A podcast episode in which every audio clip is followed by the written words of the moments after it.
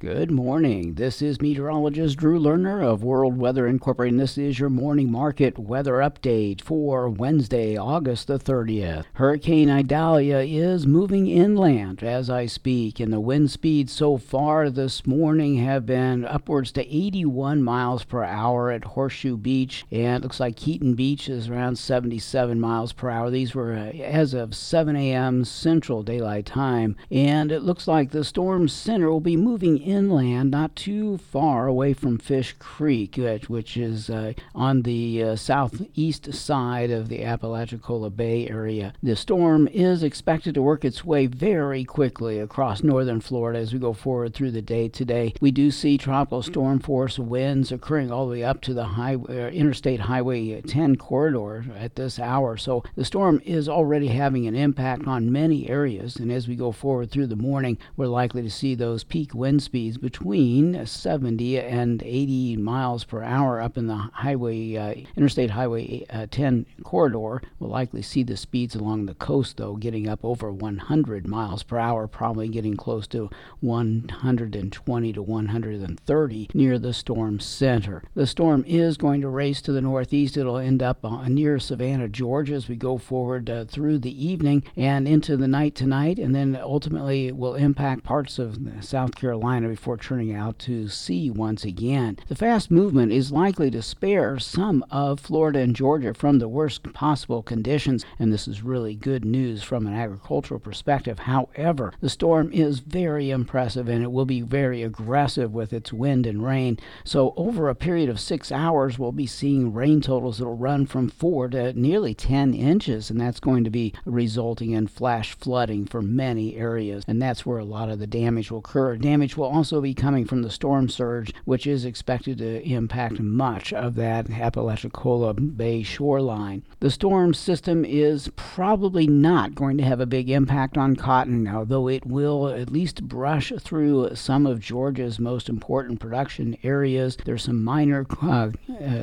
corn, soybean, and cotton producing areas in northern Florida that will be impacted, along with fruits and vegetables. The assessment of damage, of course, will begin tomorrow. Well, outside of that, there's really not much that's changed in the U.S. or North America in general. We do expect to see dry, biased weather in the Midwest, the Great Plains, and portions of the northern Delta, and on uh, into portions of Canada's prairies. Now, you know, part of Canada's prairies will see a few showers, and so will the northwestern plains, but we're not expecting any of that rain to have a big impact on field operations or crop conditions. We're also going to expect to see a, a, at least a return of some heat to the middle of North America. The temperatures are going to get very warm to hot again as we get into the latter part of this week, and especially during the weekend and early next week. Temperatures will be back over 100 degrees across portions of the region from South Dakota to Texas, and we may eventually bring some of that heat into the area from Minnesota and western Wisconsin down into the northern delta. So it looks very similar to that which we had last week, although the temperature extremes will not be quite as high as they were at that time. The heat will continue into the early part of next week, but it will be breaking down as we move through mid to late week next week, at least temporarily. In South America, there's a lot of folks talking about rain in Argentina. A little caution is needed here. You know, normally in the spring and summer, the European will outperform the GFS model when it comes to forecasting rainfall in Argentina. I'm not convinced that that will be the case this time around because it's still kind of a cooler, biased environment there, and the European doesn't do as well as the GFS during the winter season. So a little caution here is needed. The GFS model suggests rainfall this weekend may not be much more than about, oh, maybe six tenths of an inch of rain. Uh, there will be the potential for some greater amounts that come with a second disturbance that evolves across central and mostly eastern parts of Argentina as we get out to the second half of next week. I am a bit of a skeptic, as you can tell, but the just so you know, the European model wants to produce one to two inches of rain from Cordoba into Santa Fe from the rain that's going to occur this weekend. So we'll see what happens. Uh, model di- divergence is always a challenge. Uh, the,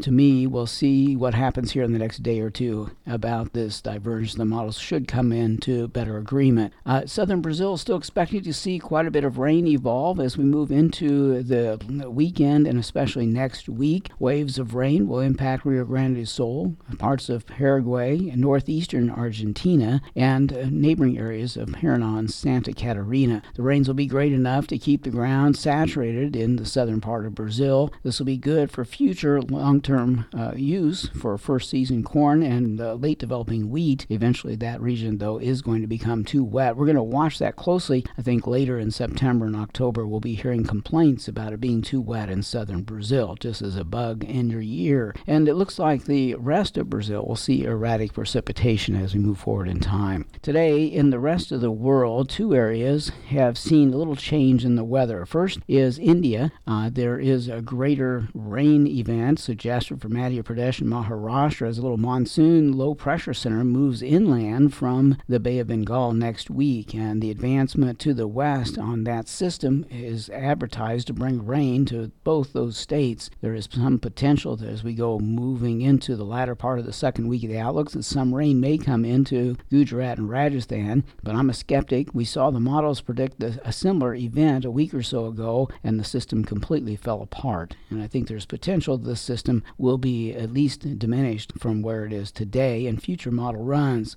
There was also a change in parts of the western CIS. The change was most significant for eastern Ukraine and the Krasnodar region of southern Russia. And uh, both these areas have greater second week rainfall potential on the charts today, and all the models are on board with this. That will be a welcome event. It comes pretty late, but there might be a little bit of relief for some of the late season crops. Otherwise, Russia's southern region and areas e- uh, east into western Kazakhstan and north into the Volga Basin will li- likely see a net drying bias and warm weather through much of the coming 10 days. Europe is still expecting to see a more active weather pattern that's already underway, and so that'll take place over the next week to week and a half. China is a little bit drier today relative to past days this week. That's because of two tropical systems that are going to impact coastal areas. The first is uh, Typhoon Saul, uh, Saola, I guess it is, and uh, that system uh, will come off the coast of Hong Kong a little later this week into the weekend. Might interrupt the shipping in and out of Hong Kong, but it's not expected to move inland, and so it will uh, definitely have a uh, an impact on the ocean traffic, but nothing in crop country. There's also going to be a tropical cyclone that'll move up towards Shanghai as we get into next week, and that storm will also disrupt some of the shipping in that port area. And uh, but in the meantime, both these storms will block moisture from coming into China, and that should help to uh, keep that region relatively dry biased.